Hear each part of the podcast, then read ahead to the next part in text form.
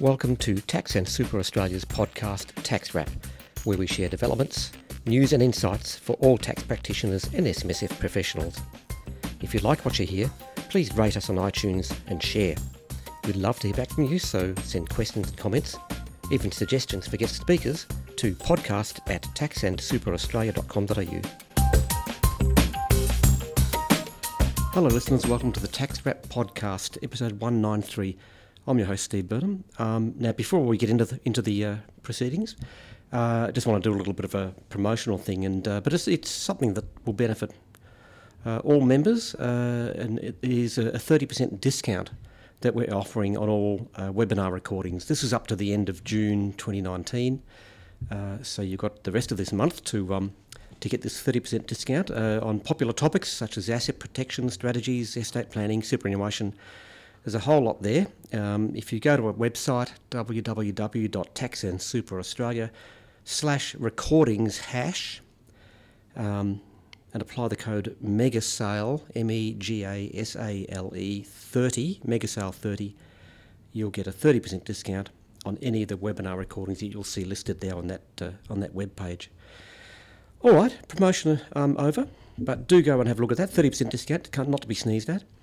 Uh, look, uh, this episode we're looking at FBT. Now, the FBT year has ticked over once again, uh, but it seems that each time it does, there were little tweaks and tinkerings that practitioners need to get their heads around, and sometimes these tinkerings are not so little. Uh, look, so we've once more called upon the uh, expertise of A and A Tax Legal Consulting's Simon Dorowich to help us unravel the, uh, the FBT landscape going forward. Uh, Simon, hi, thanks for joining us again. Oh, my pleasure, Steve. Always good to have you here. Now, um, we uh, the FBT year has ended. Um, what has changed in the FBT world, and uh, you're going to fill us in. So, what, what, what are we looking at? Uh, well, the first uh, change I wanted to discuss was a practical compliance guideline that the ATO has issued, mm. uh, PCG 2018 3. Right. Uh, now, last year uh, around this time, I, I, came on the show and talked about you know what was new in FBT uh, at that stage. That's right. Yeah. there was a vehicle change to the vehicle treatment, I think. Yeah, that's exactly right. right. so the, at the time, this PCG was, was in draft. Yep. It was known as PCG 2017 slash D14. Mm-hmm. Uh, so, so it's now been finalised. There, there have been some, some changes made. So I thought it might be worthwhile to, uh, to recap what it's all about sure. and to, to highlight you know, what those changes uh, what those changes are. And the, these changes do apply for the 17 18 FBT year, is that right? Uh, well, now we're, we're actually it's the the 19 FBT year that oh, just true. ended. Sorry, uh, yep, so yep. yes, so, yeah, will apply to uh, to that year to, to that FBT okay. year. Uh, so so the the guidance is all about an exemption that applies or potentially applies to uh, certain kinds of vehicles. So uh, some you, you may have heard some people say that you don't need to pay FBT on on a ute. Uh, and that, that's that's not correct, but, no. but there is a, a, kernel of truth. There right. there is in fact uh, an exemption that applies to uh, to certain kinds of vehicles. Yep. yep. Uh, so you know, for example, uh, a a panel van is a potentially eligible vehicle. Right. right. Yep. a, a single single cab ute. Yep. a dual cab ute will qualify if it's not designed for the principal purpose of carrying passengers. Oh, I see, yeah. Uh, and uh, a four wheel drive is another potentially eligible vehicle, though, though it needs to meet uh, one of the following conditions. Has to be designed to carry a load of one tonne or more, designed to carry more than eight passengers, or not designed for the principal purpose of carrying passengers. Mm, okay. uh, so I'm not sure how many four-wheel drives would actually no, I'm trying to meet think of those conditions, to be honest. But potentially, you know, that's another kind of eligible vehicle yeah, for the yeah. for the purposes of. It's interesting the du- dual cab utes because I mean you, some of them have a really small back seat so you can just barely squeeze in there, but some are quite roomy. So yeah, um, it's case by case basis, I suppose. Yeah, in Mm. fact, the, so the ATO's has a, a ruling on that. On uh, if, if you've got a dual cab Ute and you're not quite sure if it if it qualifies, Yep. uh, check out MT two zero two four, Okay. uh, and that'll uh, give you some guidance. Oh, good. on, on, on that question. All right, excellent. Uh, so, what are the so, changes? so if you've got a if you've got an eligible vehicle, uh, and if the employee employee's use of that vehicle is limited to one travel in the course of performing their employment duties, Yep. yeah, going to visit a client, for example, Mhm. uh, or you know, building site. Uh, uh, two, travel between home and work, uh, or you know, where they're otherwise performing their employment duties. duties? Yep. Yep. Uh, and three, other private use that is minor, infrequent, and irregular. Right. So the the trouble with that is that you know it's not always clear uh, when will use be minor, infrequent, and irregular. yeah. You know, where, when how much is too much, how much is How frequent you know, is no longer the minor, you know, Yeah. too in, too frequent.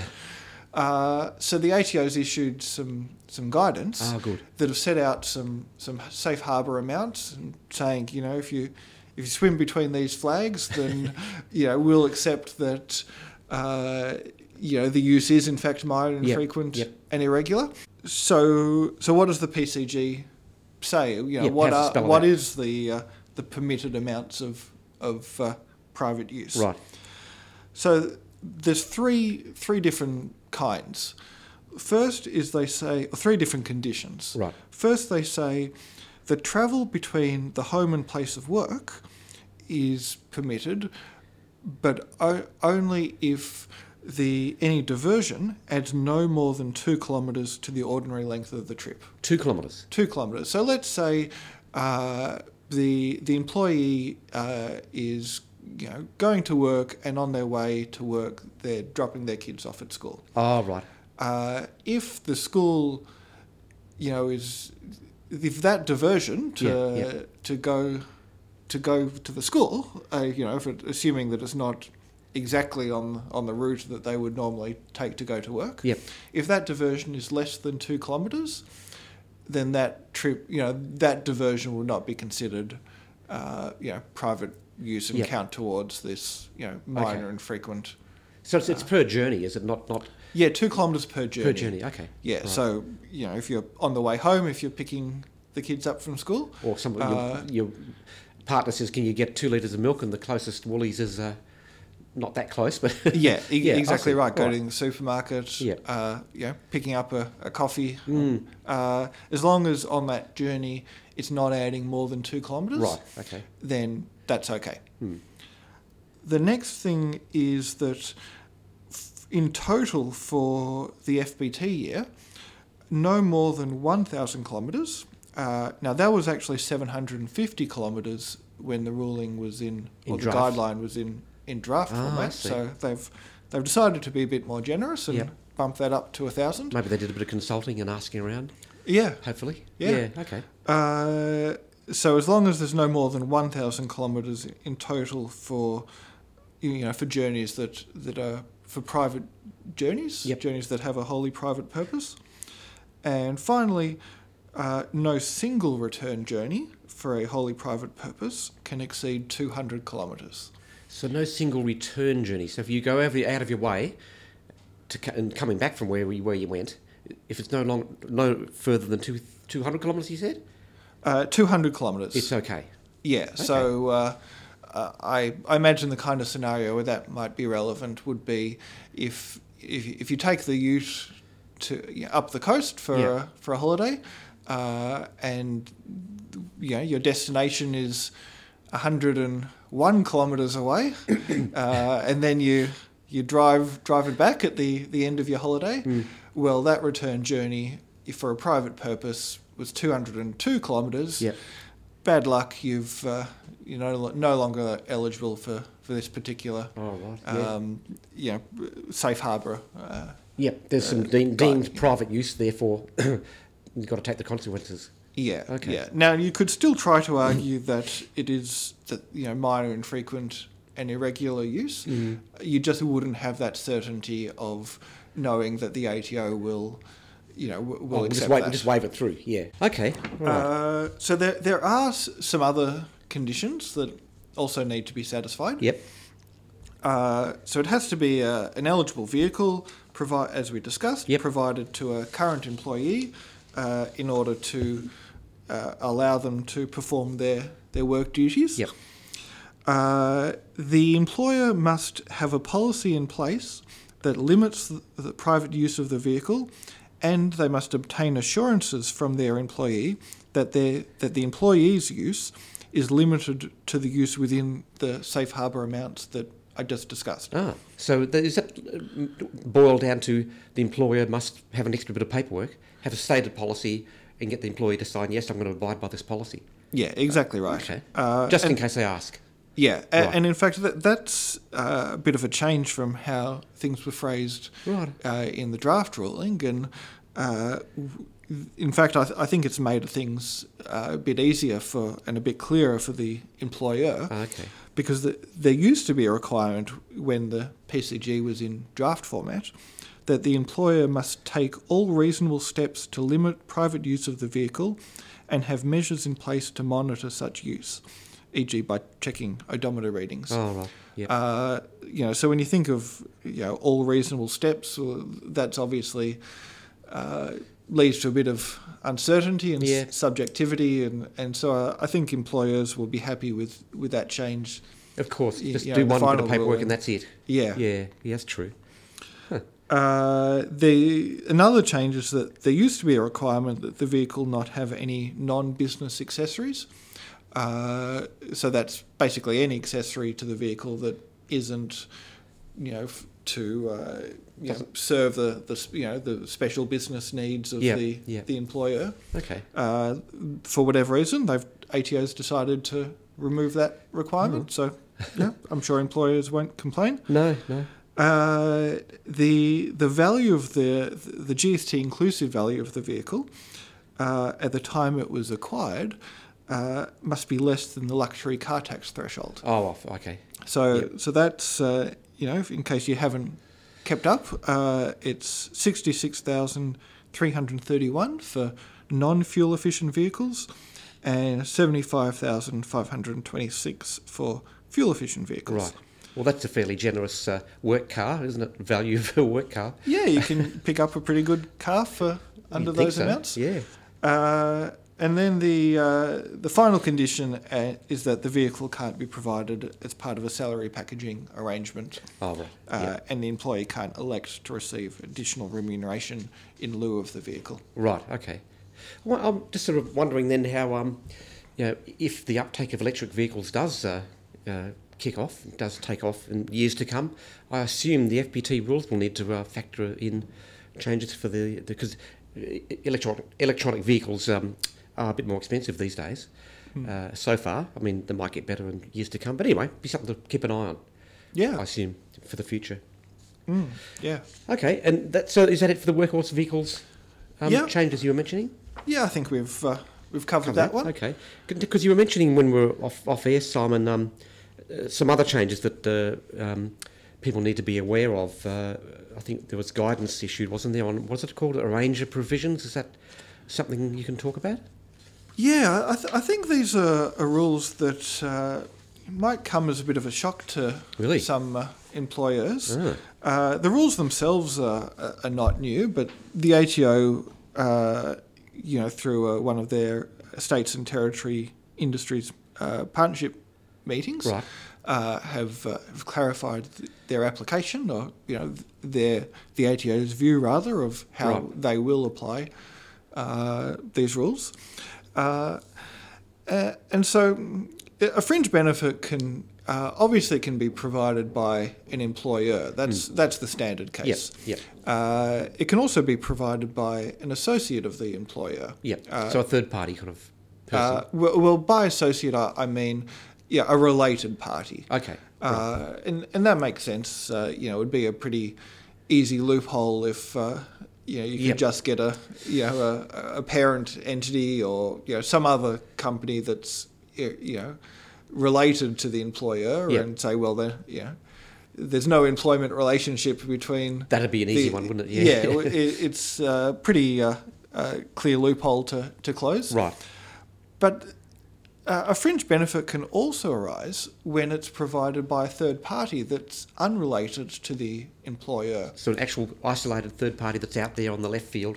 Yeah. Okay, really? Yeah, and Yep. and and if uh, if that occurs, then it's the employer, not the the third party, that has the the FBT obligation. Really? Okay. Yep. So, uh, you know, so if you're a you're an employer, you need to be aware of, you know, if third parties are providing your employees with with benefits, Yep. because it, it could lead to to an FBT liability. Of course. Yeah. So, uh, I, one scenario where I think these these rules could come into play would be, uh, let's say you have uh, your the business, the employer's business is, you know, acquires uh, product from, you know, from a supplier. Yep. Uh, and you know, one or more of the employees uh, is the one that's responsible for for selecting the uh, you know which supplier to order from Yeah, and yeah. you know how much to to order and uh, if you're one of those suppliers or, or potential suppliers then uh, you know their decisions can obviously have a, a big impact on, on your business and you might want to uh, uh, to, to curry favour by uh, perhaps uh, you know offering them them gifts Some or other thing. I'm, I'm just thinking of a, a, business that, say, carries out painting services, and say if the supplier of paint to that business says to the employees, "Oh, yeah, have have, have four litres for your house," or or something like that. Is that am I in the right area? Is that what we're looking at? Yeah, it could be that. Okay. Uh, could be you know inviting them to uh, uh, you know to a Christmas Oh, function. yeah, uh, yep. You know, could be. Uh, here's some tickets to uh, The box to a, yeah the box or- yeah, yeah. box at the you know at the MCG. Yeah, You yeah. know, could be all sorts of things. Right.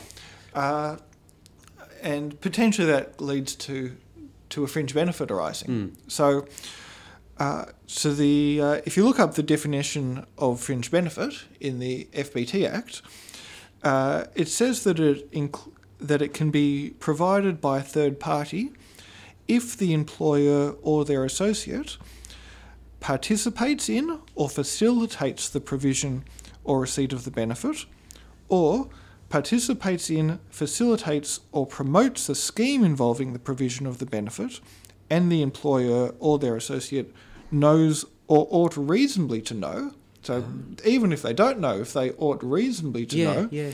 That the employer or their associate associate is doing so. And finally, uh, it, a third party fringe benefit can arise if it's provided by a third party under an arrangement between the employer or their associate uh, and the third party. Well, then it becomes more obvious. But yeah, I see. Mm. All right. Uh, so the, the the other conditions, uh, you know, must still be met. Uh, You know, the benefit must be provided in respect of the employment, of the yeah. employee, for example. Yeah. You know, at least there's, there's there's a possibility that you know these third parties providing your your employees with benefits Yep. can can Can get you a, an extra obligation yeah. that you weren't looking out for. Yeah. Uh, so, so what does the ATO say? Well, well, they say that an employer may be liable for FBT where they one are aware that the third party is providing benefits Yep. uh, to their employees and do nothing to prohibit their employees from accepting those benefits. Uh, two, uh, where they fail to take authoritative actions prohibiting employees from accepting any benefits that arise in connection with their employment. Or three, if the employer knows of or consents to the provision of the benefit to the employee by the third party. Right. Okay. So, so let's say you're you're an employer, uh, and you decide we don't want to take any risk of uh, incurring an FBT liability. Yeah.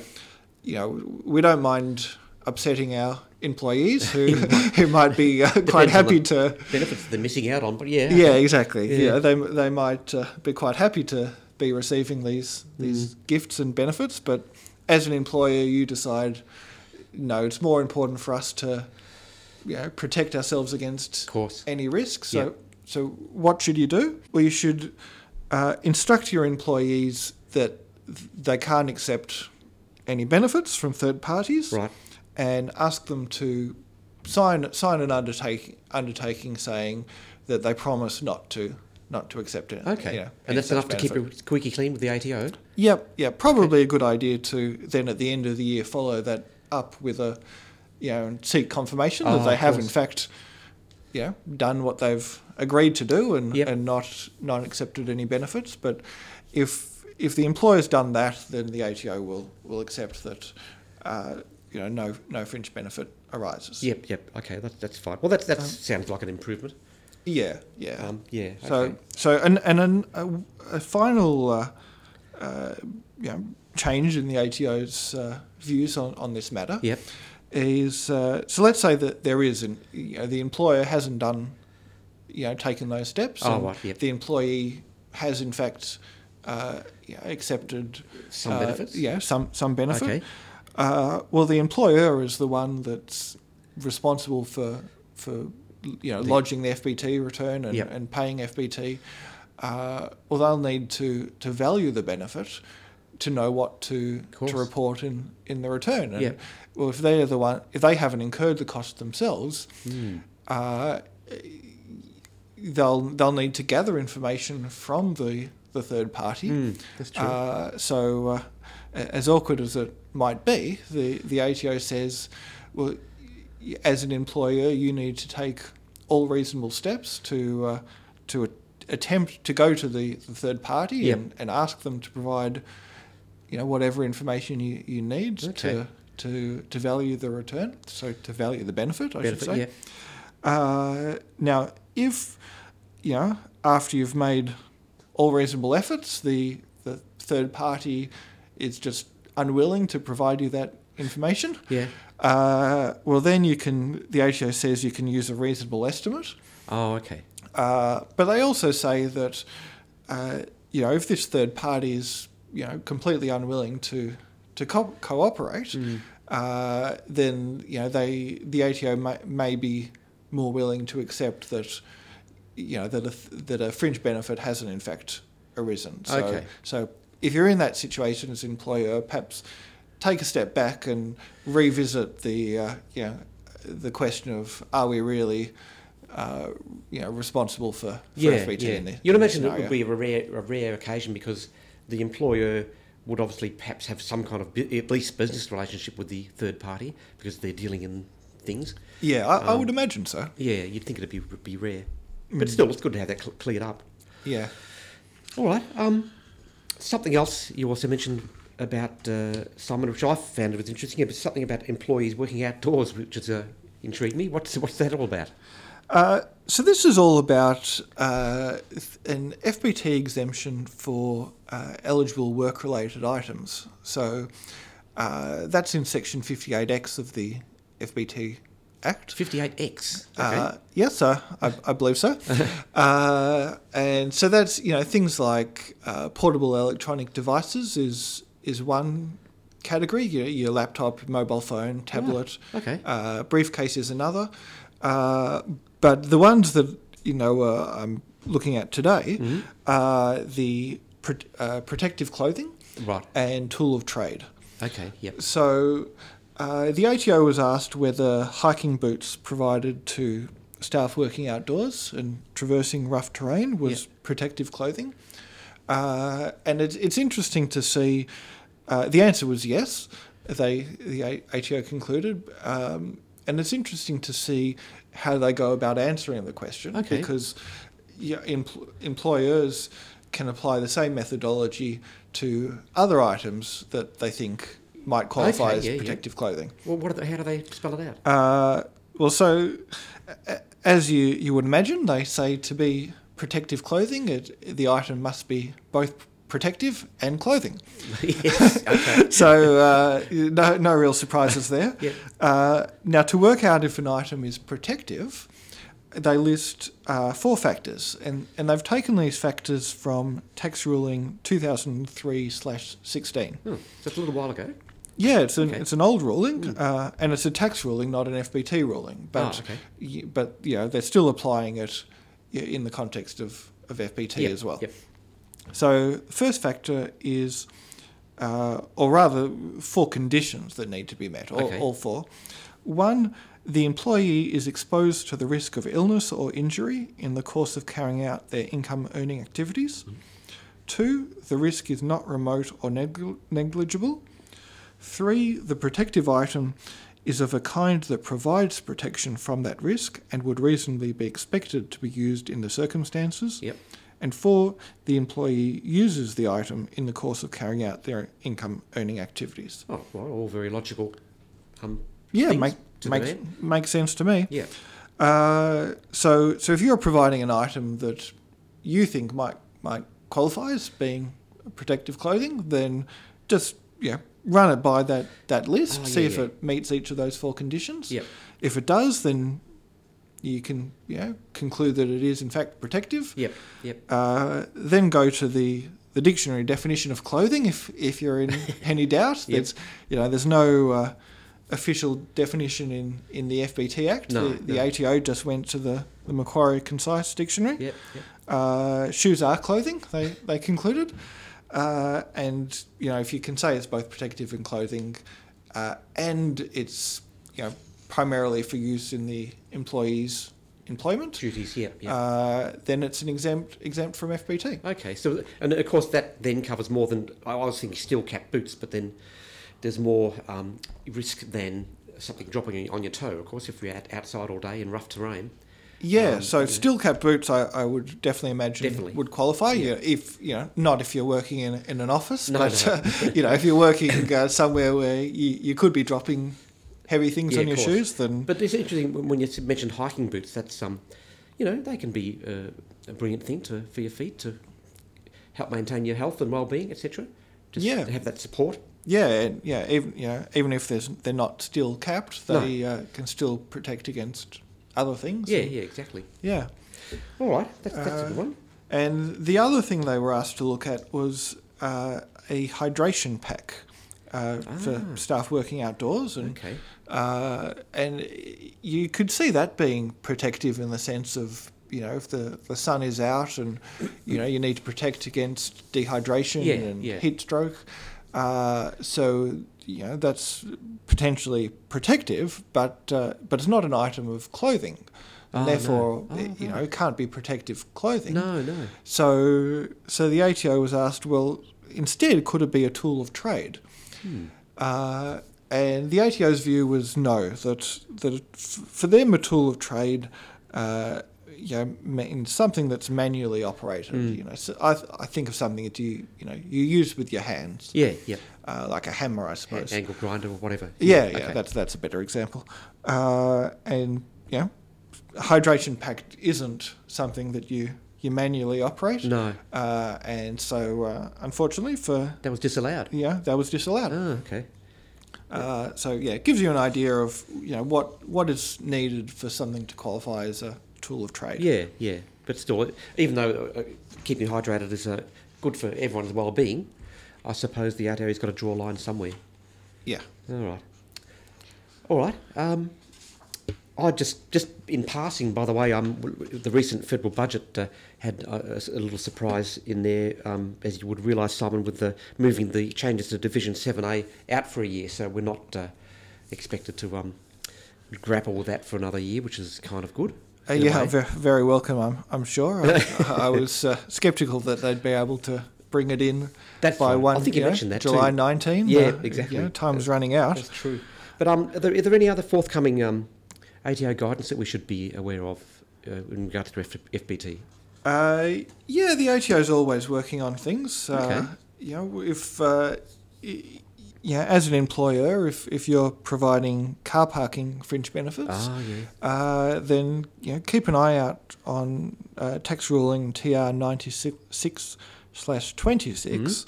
So a very old ruling. Mm-hmm. It is. now, and uh, the ATO has decided to uh, uh, that it's time to update it. Uh, that um, you know it's being re- rewritten to reflect commercial car parking arrangements. Ah, yeah. Uh, and you know also legal developments. There was the the Qantas case uh, about um, you know airport uh, car parking facilities Ah, yeah, and yeah.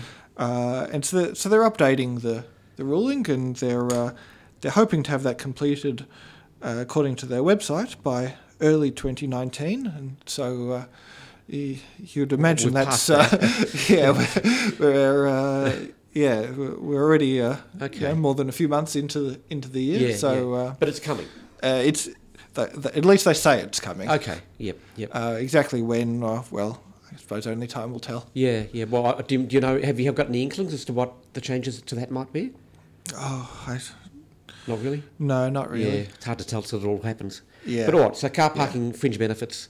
Um, keep an eye on that. Yeah. Okay. Yeah. So, uh, I mean, it should be finalised well before the end of the 2020 FBT year. Oh yeah. Yeah. Um, but for, for the 2019 FBT year, then uh, you know still apply the uh, Mm. the existing existing existing rules, etc. Okay. Yeah. Well, speaking of which, I mean, do you know what is the ATO focusing on with FBT? Have you had any uh, uh, clues on that? Uh, well, they've uh, they have a, a page on their website that they uh, uh, released quite recently, uh, titled "FBT Issues on Our Radar." Ah, that's exactly what I was talking about. Okay, what are they looking at this year? Uh, well, they're they're looking at car fringe benefits. Uh, Okay, as, yep. as as they always do. Really, Yeah, it's a big one. Know, such a big one that Yep. you know will it will always be a, focus of the ATO. Yeah. They're they're particularly looking at employees that are incorrectly applying exemptions for vehicles. So, Right. yeah. For example, the one that I talked about at, at the beginning of the episode. Uh, it- you know, if your Yep. employers are not uh, applying that correctly, then Okay. um, you know they're perhaps more likely to be caught or or incorrectly claiming reductions for those benefits. Yeah, yeah. You know, perhaps under the statutory formula method, you're saying that the car was unavailable for private use, and when in fact, uh, you know, it, it's deemed to have been available for Oh, private right. use. Yep. Or you know, maybe you're using the, the operating cost method, but your logbook is i- isn't valid, and so you're Because you it's old or something, or yeah, Yeah. well, you know, logbook lasts uh, for five years. Right. Um, so perhaps it's old, or perhaps it doesn't contain the, you know, the necessary information. Or, right? Yep. Uh, for for whatever reason, you know, if, if your logbook isn't valid, then you can't be using it to, you know, to, to calculate your, your business use percentage. Yeah, yeah, I suppose. And I suppose since I've brought in these this safe harbour um, guidance, I suppose they you know, naturally they'll keep an eye on the um, vehicle claims for FBT because there's been slight changes. Mm, Mm. Yeah. Okay. Yeah, I think in any time there's uh, changes to the, the law, then um, it, it can be uh, an area of, of focus for the ATO. Yep, yep. Uh, entertainment expenses, they're, Oh, they're right. another big one. They're, they're always the focus. Yep. Uh, car parking fringe benefits, there's, uh, there's a number of different ways you can calculate the, the value of those benefits, and uh, they it can be quite quite complicated depending on, on the method that you use. And uh, the ATO is concerned that some employers are, are not doing those calculations correctly. Right. uh, so they'll be they'll be looking at that.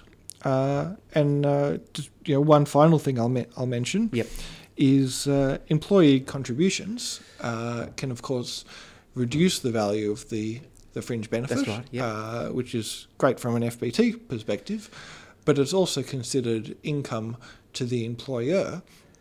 Uh, Oh, really? Okay. And uh, for so you know they need to be reporting that income uh, on the tax return, Ah, yeah. uh, and uh, also f- uh, G- for the GST on that income uh, on their BAS. Oh, I see. Uh, so you know, don't try to claim you know claim, Claim the, the, the less positive this yeah, yeah. less you know reduce your make up. FBT without also uh, you know following through With the the income tax side of the things. income tax and GST side of things. Yeah, yeah, It makes it more complicated, doesn't it? Mm. Um, all right. Okay, um, fantastic, Simon. That's uh, it's been a great update to the FBT arena. Um, good thanks, to hear all that. Um, thanks for coming in again. Yeah, always Uh, great to be here. and uh, listeners, uh, please tune in next time.